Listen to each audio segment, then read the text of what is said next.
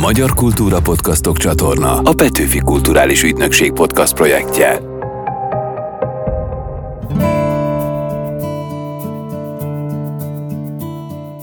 Ez a Petőfi Emlékév hivatalos podcastje, a Talpig Magyar, ahogy a reformkor nyomot hagy, én Rédl Ádám vagyok. 175 éve, 1848. szeptember 29-én volt a Pákozdi csata, ami után a forradalom szabadságharcá szélesedett. Ebben az epizódban utána járunk annak, hogy a számunkra kedvezőtlen erőviszonyok ellenére miért vágtunk bele mégis a harcba Pákoznál. Valóban az kell, hogy az ország átérezze az, hogy itt most nekünk nyerni kell. Tehát lelkesedés, a hit, a tűz megvan, és ez volt a legfontosabb. Megismerjük azoknak a honvédlányoknak a történetét, akik bakaruhába bújtak a szabadságharc idején. Friss házasként nem akarta elengedni a besorozott férjét egyedül, hanem ő maga is beállt honvédnak, férfi ruhában, le is pipálta a férjét. Végül a Petőfi Irodalmi Múzeumban ízelítőt kapunk a forradalom elengedhetetlen belejárójáról, a lázadásról, amelynek Petőfi volt a mestere. Van egy olyan foglalkozás, ami kimondottan a lázadásra hangszerelődik, hányféle módon lázadt Petőfi. Iratkozzatok fel a csatornánkra, indul a Talpig Magyar. Harcra fel! A Magyar Honvédsereg megvédte a forradalom és az áprilisi törvények vívmányait a Pákozd sukorónál megvívott ütközetben, ahol visszavonulásra kényszerítették a túlerőben lévő Jelasics horvátbán seregét. Az 1848-49-es forradalom ezzel szabadságharcá szélesedett. Mitől vált ilyen jelentőségűvé ez a csata? Erről is kérdezem dr. Csikány Tamás, hadtörténészt, egyetemi tanárt. Szia, üdvözöllek a stúdióban. Üdvözöllek. Kezdjük az alapoknál. Ütközet vagy csata? Köszönöm szépen ezt a kérdést, hiszen már a felkovba is egy olyan sajátos módon fogalmazta, hogy ez a csata egy olyan ütközet volt. Ezt nagyon sok történet is eltéveszti. Kiváló, bogárovar. Persze. Ez egy hadművészeti termikus technikus. A csata az az, az esemény, amikor összegyűlnek a szemben álló feleknek a főerői, és el akarják dönteni egy háború, vagy annak egy nagyobb eseménynek, egy hadműveletnek a sorsát. Tehát itt mindenképpen döntésre akarják vinni a dolgot. Amikor ütközetről beszélünk, akkor az viszont egy harcászati fogalom, tehát ütközetet azért vívnak, hogy kedvező pozíciókat alakítsanak ki, vagy a jövőben majd egy olyan csatára kerüljön sor, ahol esetleg jobban tudunk szerepelni az ellenségnél.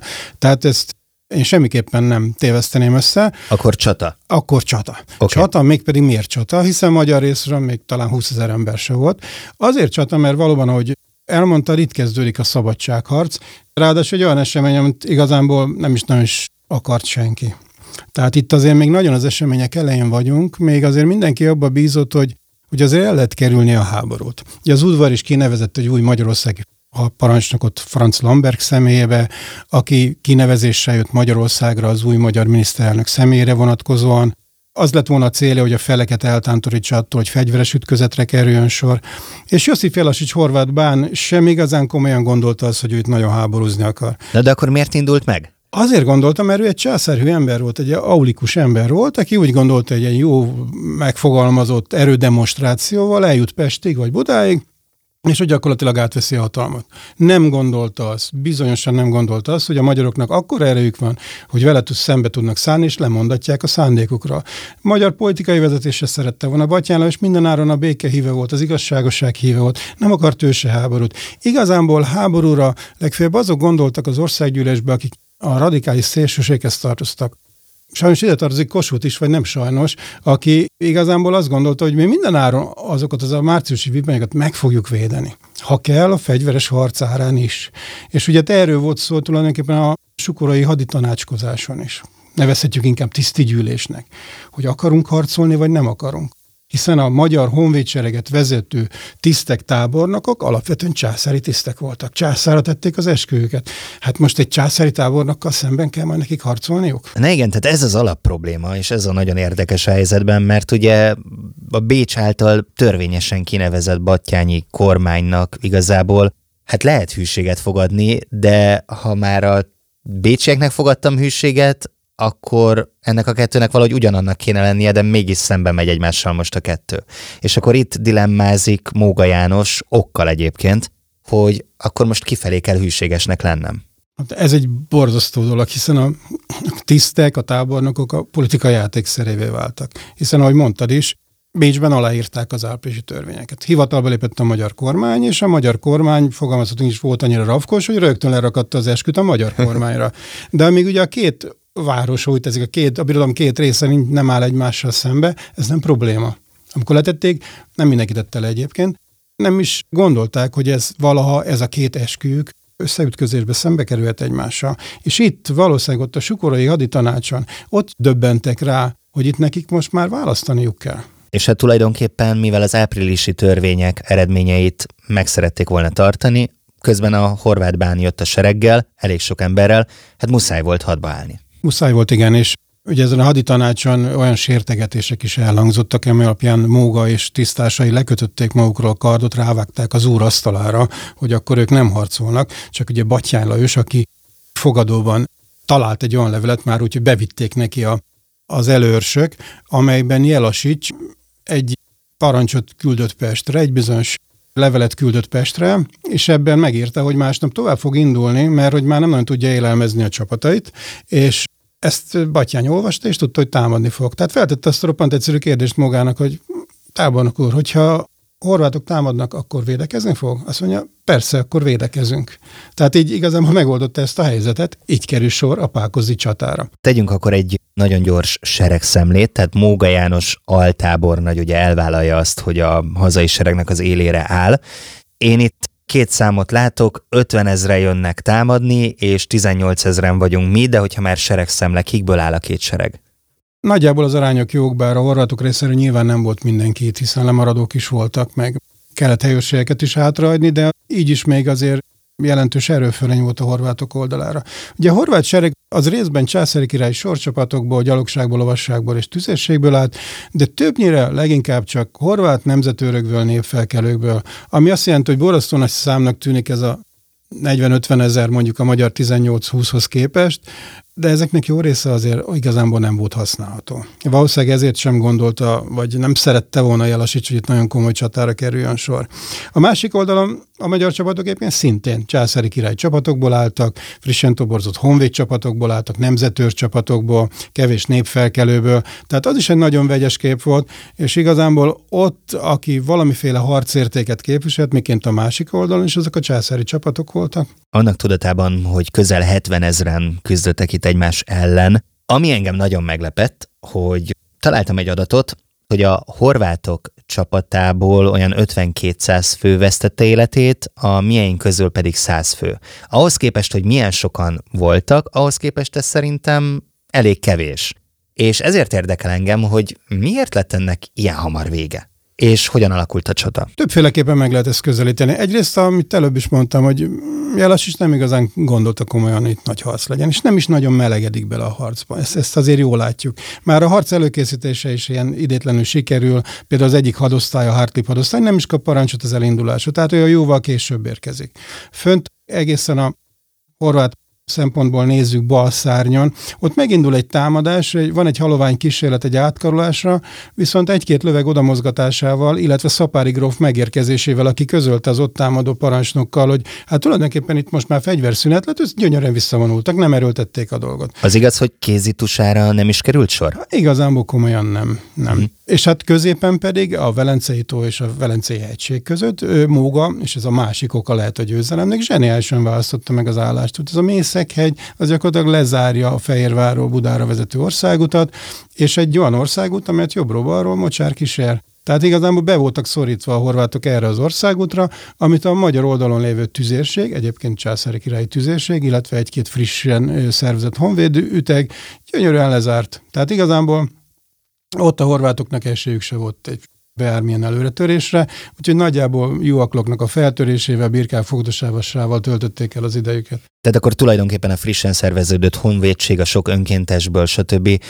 nem ebben találta meg az erejét, hogy mennyire jó harcosok lennének ők, hanem inkább abban, hogy egy fantasztikus taktikát választottak.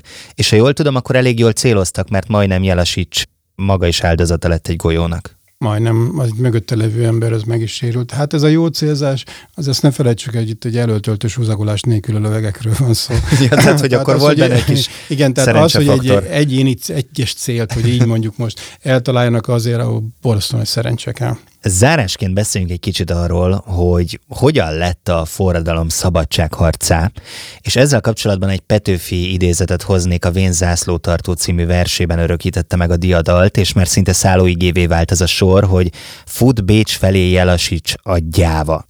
Kicsit azt érzem, hogy azért ennek tükrében, amit elmondtál, ez egy ilyen eléggé jó marketing mondat, viszont az biztos, hogy ez adott reményt a magyar politikai vezetésnek cselekedni a továbbiakban, hiszen a kezdőcsatát kvázi megnyertük. Így van, kezdőcsatát megnyertük, és hát ez egyúttal egy óriási politikai változásnak is lesz a a nyitánya, hiszen ettől kezdve most már majd az Országos Honvédelmi Bizottmány veszi át az ország irányítását Kossuth Lajos vezetésével, és ők egyértelműen radikálisan úgy gondolják, hogy a márciusi vívmányokat cson nélkül meg kell tartani, illetve az áprilisi víványokat, és folytatni kell az ország átalakítását. És ezt, ha kell, fegyverrel is megvédjük, ezért aztán majd Móga csapatai szépen fölzárkoznak a magyar határa, Bécs felé, és ott várják a további fejleményeket.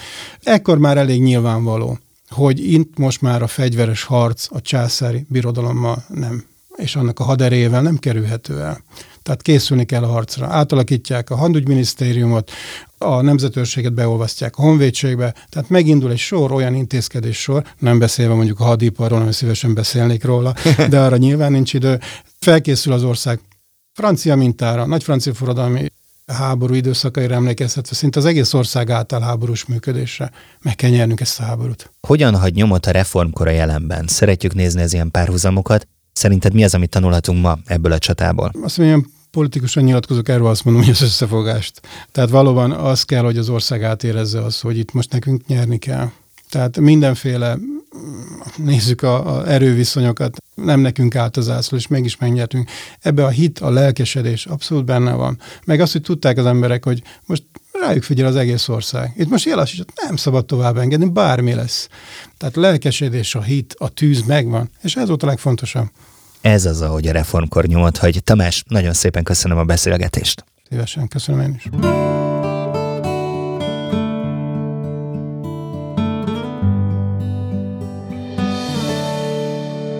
Az 1848-49-es forradalom és szabadságharcban a nők többsége a sebesülteket ápolta vagy ellátmányt biztosította a harcolók számára, de voltak köztük olyanok is, akik katonának álltak. Sokukról csak akkor derült ki, hogy igazából nem is férfiak, amikor megsebesültek vagy meghaltak. Lépstük Mária, Bányai Júlia és Fifner Paulina azok a nők, akik férfi ruhában harcoltak a magyar szabadságért. Milyen szerepet várt el tőlük a nemzet, és hogyan lett a honlányokból honvédlány? Ezekről is kérdezem Fónagy Zoltán történészt. Szia, üdvözöllek a stúdióban. Szia, Adam. Kezdjük talán onnan, hogy a korban elvárt női szerepeket egy kicsit körbeírjuk, tehát egy béke időben mondjuk mit várt el a nemzet a nőktől? Három szerepkör kötődött nagyon erősen a nők, a feleség, háziasszony és anya, családanya. Tehát a nők helyét a korabeli normák, társadalmi normák a család az otthon világában jelölték ki, a nyilvánosság terepe, így a politika, a közélet terepe, a kultúra köre is az férfi terület maradt. És ez a 19. század második feléig, sőt jó részben a 20. század közepéig érvényben maradt alapvetően a nemi szerepeknek ez a rendszere. Ami újdonság a reformkorban, párhuzamosan a modern nemzeti gondolat, modern nemzeti identitás teremtésével, tartalommal való megtöltésével és elterjesztésével ezen a területen a nőktől különösen aktív közreműködést vártak. Ez leginkább az anyasággal, az anyai szerepkörrel függ össze, abból adódik. Tehát a nőknek kulcs szerepet szántak abban, hogy a felnövekvő nemzedékekben mind a kisfiúkban, mind a kislányokban, és egészen kiskorukban elültessék a nemzeti érzést. A fiúk esetében ennek az volt a célja, hogy majd a közéleti szereplésben, vagy ha katonának kell menni, akkor ezt a nemzeti érzéstől láthatva tegyék. A lányok ban pedig azért kellett elültetni, hogy majdani anyaként ugyanezt továbbadják. Egyébként az, hogy a reformkorban a nőképzés, és itt még természetesen a közép és felső osztályok lányainak a képzésére kell csak gondolni, hogy reformkorban ez olyan nagy jelentőséget kapott, sok vita, volt erről, hogy, hogy mit is kell, hogyan kell képezni a lányokat, nevelőintézetek jöttek létre, például Teleki Blankáé. Ezek nagyon erősen összefüggtek ezzel az elvárással, tehát azt mondták, hogy a nők akkor tudják anyaként majd betölteni ezt a szerepet, hogyha van műveltségük, hogyha bennük is az, a képzés során erültetik ezt a szerepkört. Tehát 48-ban a forradalom kitörésekor a nőkkel kapcsolatos elvárások között ez a nemzeti érzés, hogy hassa át őket a nemzeti érzés, ez már egy nagyon fontos pontja volt a szerep elképzelésnek. Miben változott a nők szerepe azzal, hogy kitört a háború? Tehát harcok közepette mi volt egy honlánynak a dolga? Ez a gondolatkör, ami a reformkorban megszülető és a társadalom egyre szélesebb körét átható nemzeti gondolat, nemzeteszme első próbatétele élesben az 1848-49-es szabadságharc volt, 48-49-ben kiderült, hogy ekkorra a társadalomnak széles rétegeit tényleg áthatotta ez az eszme, és hogy a nőket is. A szabadságharc idején alapvetően azt várták el a nőktől, hogy a hagyományos női szerepekkel összeegyeztethető formában szolgálják, segítsék ezt a nemzeti ügyet. Ugye az ápolás kérdése, vagy az ápolás területe volt például egy olyan hagyományos női szerepkörrel nagyon egyszerűen összeegyeztethető. Az ápolás, vagy mondjuk inkább úgy, hogy a gondoskodás, mert hogy valójában köz hittel ellentétben kevés ápolónő dolgozott a hadikórházakban, tábori kórházakban, jellemzően ott bevezényelt katonák, tehát férfiak végezték az ápolást. Főleg 49-ben jelennek meg nagyobb számban, nem kerülnek többség, de jelennek meg önkéntes ápolónők ténylegesen a sebesültek körül.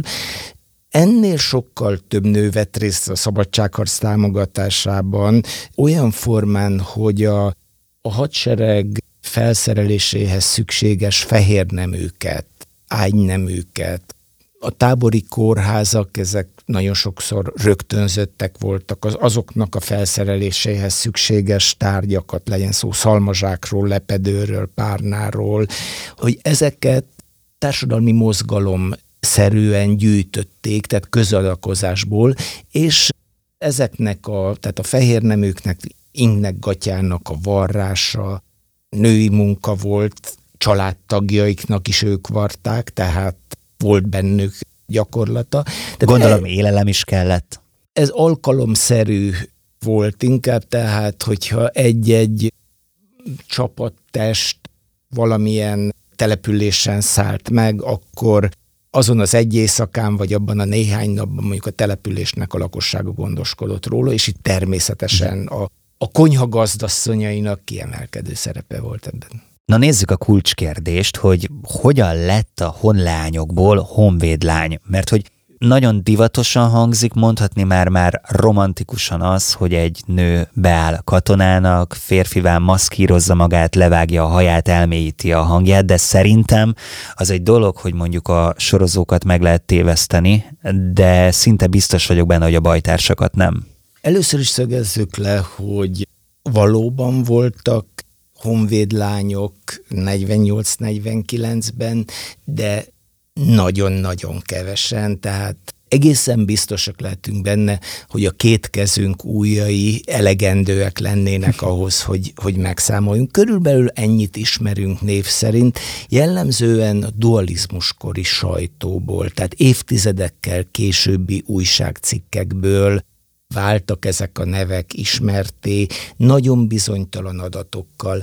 Azt nyugodtan kijelenthetjük, tényleg volt néhány, de ez semmiképpen nem szabad tömeges mozgalomként elképzelni. Ez ugyanis Az, hogy egy nő katonának álljon férfi ruhában, ez a társadalomnak egy alapvető normájával, a férfi és női nemi szerepekkel kapcsolatos elképzelésnek olyan élesen ellentmondott, ami inkább a társadalom helytelenítésével találkozott, tehát ezeket az eseteket inkább kuriózumnak, furcsaságnak tekinthetjük, és általában valamilyen speciális személyes körülmény állt a háttérben. Azon kezdtem el közben gondolkozni, hogy ezt hadd ne higgyem már el, hogy a bajtársak nem jöttek erre rá. Tehát, hogy oké, okay, rámélyít meg ilyenek, de egy-egy nő gyakorlatilag a csapaton belülről házasodott meg a későbbiekben. Tehát csak rájöttek, hogy mi van. Ez elképzelhetetlen volt, hogy pár napnál tovább titokban lehessen tartani a közvetlen társak előtt, és legalább két olyan történetet ismerünk, ahol katonatársakkal házasodtak össze, az egyik a Lépstük Mária, a leghíresebbé vált honvéd leány, esete. Nyilván a, a bajtársaknak ebben a férfi társaságban imponált ezeknek a lányoknak a vagánysága, és elképzelhető, hogy még kifejezetten óvták is őket, tehát barátnőké, vagy mint a huguk. És vissza hogy milyen személyes indítékok játszottak Igen, tehát, hogy milyen, milyen hölgyek voltak Volt ők. olyan, aki például friss házasként nem akarta elengedni a besorozott férjét egyedül, hanem ő maga is beállt honvédnak, férfi ruhában, és egyébként szóval le is pipálta a férjét, mert legalacsonyabb rangot, tehát őrvezetői rangot is elért, míg a férje az, az honvéd maradt. Ekközött között a néhány katonának állt lány között vannak olyanok, ilyen a már többször említett Lépstük Mária, vagy Pfiffner Paulina, akik katonacsaládból származnak, tehát katonakörnyezetben nőttek föl, és mondjuk így kerültek közel ehhez a világhoz. Voltak olyanok színésznő, táncosnő, műlovarnő, akik egyébként is, tehát a 48 előtti életükben is elég látványosan szakítottak már a hagyományos női szerepekkel. Tehát egy kicsit a normalitáson kívül éltek addig is, tehát számukra nem volt ez akkora ugrás, olyan éles váltás. Inkább 48-49-nek abból a szempontból volt kiemelkedő jelentősége, hogy ekkor vált magától értetődővé, hogy ebbe a modern nemzeti közösségbe a nők is beletartoznak. Szerintem ez a legjobb végszó, Zoltán. Nagyon szépen köszönöm a beszélgetést. Köszönöm a meghívást.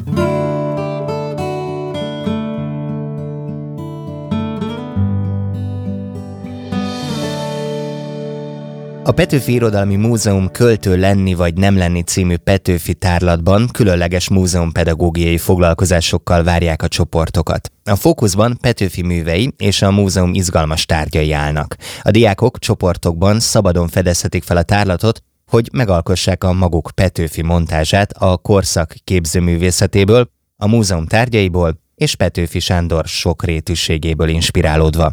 Köszöntöm a telefonvonalban Cékmány Annát, aki múzeumpedagógus. Szia, üdvözöllek! Szervusz! Talán az elején induljunk el onnan, hogy mi a PIM-nek a múzeumpedagógiai missziója. Én mindig nagyon élvezem azt, amikor van egy kis interakció, van egy kis ötlet abban, ahogyan egy tárlat összeáll, és ahogy arról tanulni lehet? Elsődlegesen az a legesleges legfontosabb. Négyen vagyunk múzeumpedagógusok, és mindannyiunknak, ha még oly másként is vezetjük az adott foglalkozásokat, hogy inkább egy nagyon oldott helyzetet hozzunk létre, egy olyan keretrendszert, ahol a diákok mernek megnyilvánulni, mernek csoportokban dolgozni, merik vállalni a véleményüket, adott esetben még akkor is, hogyha az vitás helyzeteket eredményez. Úgyhogy nem az a cél feltétlenül, hogy exakt információk akárhogyan is eljussanak, hanem hogy ilyen agóra-szerűen egy picit otthon érezzék magukat, és egy kreatív élethelyzetbe kerüljenek.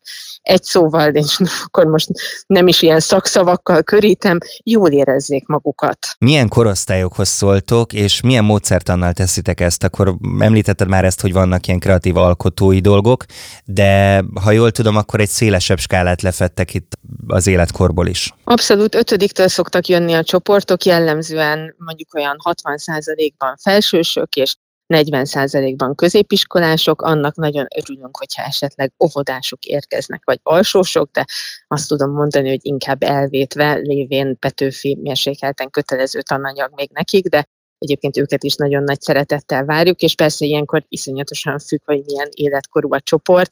Azt tudom mondani, hogy a dramaturgia az nagyon hasonló, kivéve az ötödikeseknek, mert ott van egy spéci János Vitéz foglalkozásunk, ott azt keresik elsődlegesen, tehát, hogy ugyanaz a cél, hogy valahogy kreatívan felfedezzék a tárlatot, és egy nagyon személyes viszonyulást kapcsoljanak hozzá. És hogy ne rébuszokba beszéljek, például az ötödikeseknek az említett János Vitéz foglalkozás, az egy közös történetalkotás, ami nem biztos, hogy össze fog állni egy közös kalandá, de van olyan csoport, aki egy mesebeli helyszínt, van olyan, aki azt beszéli meg és rajzolja le, hogy miért érdemes küzdeni, van, aki egy nagy katasztrófát vagy fordulatot dolgoz ki, és akkor ezt tárgyakhoz kapcsolva végig meséljük, és így fedezzük fel a kiállítást is, mert a kiállítás is elsődlegesen ilyen montázs elemekből rakja össze ezt a végtelenül sokszínű életművet és személyiséget, inkább az életműre fókuszálva, úgyhogy ez ilyen kimondottan kreatív szövegalkotási, történetalkotási gyakorlat nekik. Amikor én végigmentem a kiállításon, akkor te vezettél, és nagyon izgalmas dolgokat meséltél Petőfiről, de van olyan, amit mondjuk konkrétan te tanultál a gyerekektől? A gyerekektől rendkívül sok játékot tanulunk. Én egyébként akkor a dagerotípia ugye 45 másodperc alatt készült el, és addig kell moccanatlanul maradni, uh-huh. és azt a gyerekek találták ki, hogy akkor ők ezt szeretnék kipróbálni, tehát hogy annyira feltűnően néhányan visszatartották a levegőt, és nézték a kis órájukat, hogy az ember azt gondolta, hogy na jó, akkor ez legyen a része, és azóta is az egyik legjobb, mondjuk ilyen ötödik, hatodikos korosztálynak, hogyha már az ember azt érzi, hogy egy kicsit túltelítődtek, akkor bedobja a dagerotípia kihívást, és ettől végtelenül jól le tudnak csendesedni, meg újra így csoportként fókuszálni. Nagyon sokféle foglalkozásotok van, a weboldalhoz képest már több változással. Nem sokára ott is frissíteni fogtok, de úgy tudom, hogy érdemes veletek beszélni, mielőtt valaki mondjuk oda akar menni hogy megtalálja azt, ami a számára legkedvezőbb, de ami feltűnt, hogy az online foglalkozások is népszerűek, azon felül, hogy valaki ott a helyszínen megjelenik. Ezek miben mások, nyilván itt az egyértelmű dolgoktól eltekintve, illetve rosszabb-e mondjuk online részt venni egy ilyenen, mint offline veletek jelen lenni? Hogy őszinte legyek, szerintem rosszabb, de ez nem azt jelenti, hogy ne élveznénk az online foglalkozásainkat és ne lenne bennük is, nem tudom én, hatalmas ötlet és lehetőség. Egyszerűen ezt a COVID kényszerítette ki, akkor elképesztően jól működött, és mindenkinek, nem is tudom, szalmaszál volt a túléléshez szinte.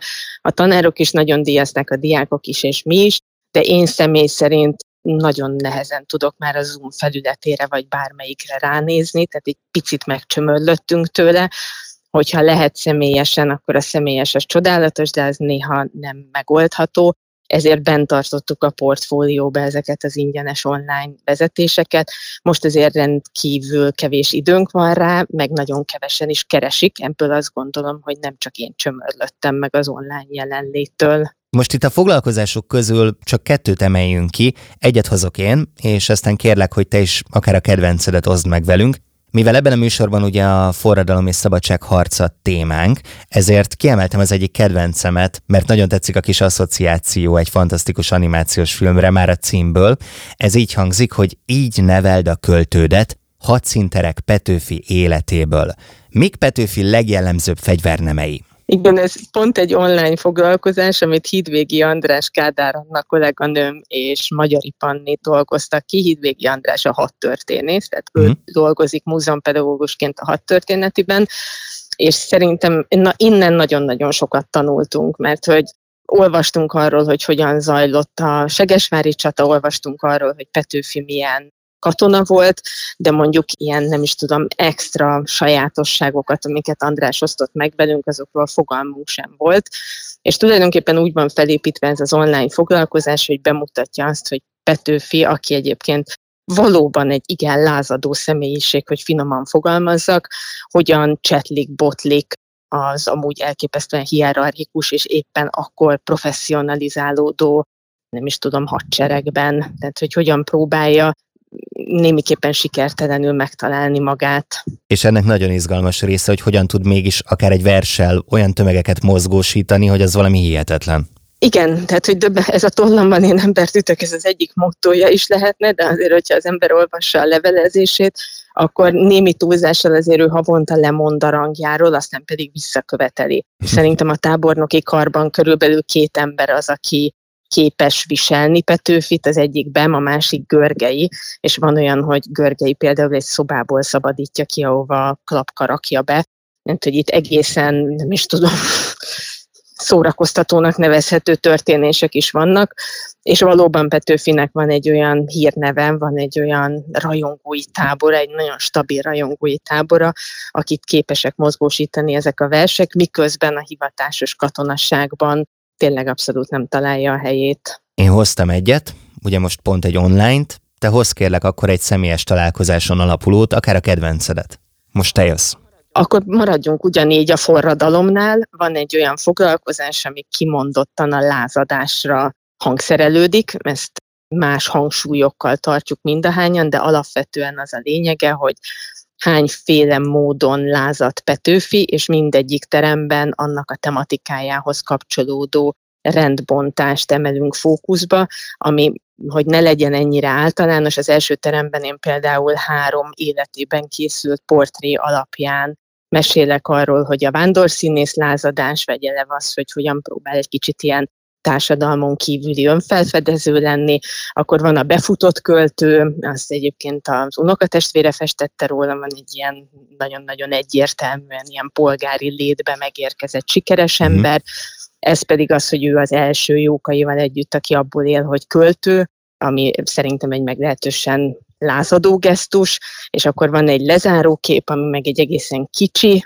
és a Szendre Júliának készíti, ami valóban ilyen, ilyen angyali elbájoló tekintettel pillog, mindennek tűnik, csak szabadságharcosnak nem, és ez a három kép egymásra sem hasonlít, mert hogy három különböző szerep, és ott lehet mesélni a Szendre Júlia szerelemről, az abban rejlő lázadásról, hogy a nyilvánosság előtt váltanak üzenetet, ami iszonytatóan megbotránkoztatja a kortársakat magáról a Szendre Júlia jelenségről, a társadalmi mobilitás hogyan teszi lehetővé, hogy ilyen lázadó életdöntések legyenek, és ebben az első teremben elég sok van a kultuszról is, vagy elég sok kultusztárgy is van, és át lehet fordulni erre a másik oldalra, és ott szerintem nagyon plastikusan megértik a diákok, hogy mit tesz a kultusz mondjuk egy nagyon sok arcú, nagyon sok hangú, nagyon sokszor az életműben is lázadó emberrel, hogyan lesz belőle egy ilyen mindig a jobb kezét magasba emelő göndörhajóra kifjú.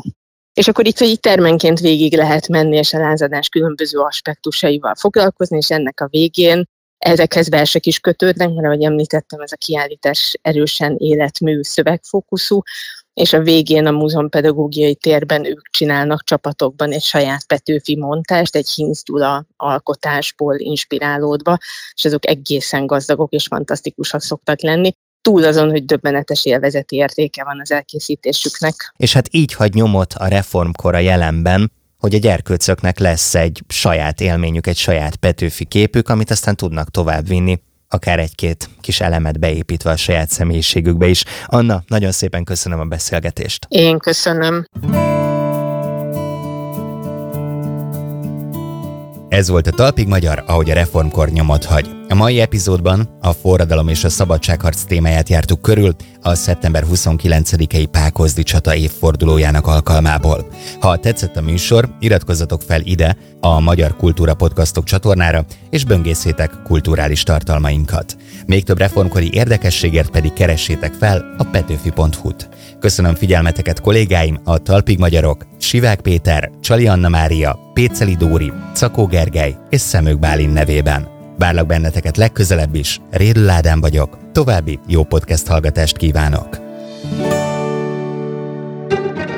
A Magyar Kultúra Podcastok csatorna a Petőfi Kulturális Ügynökség podcast projektje.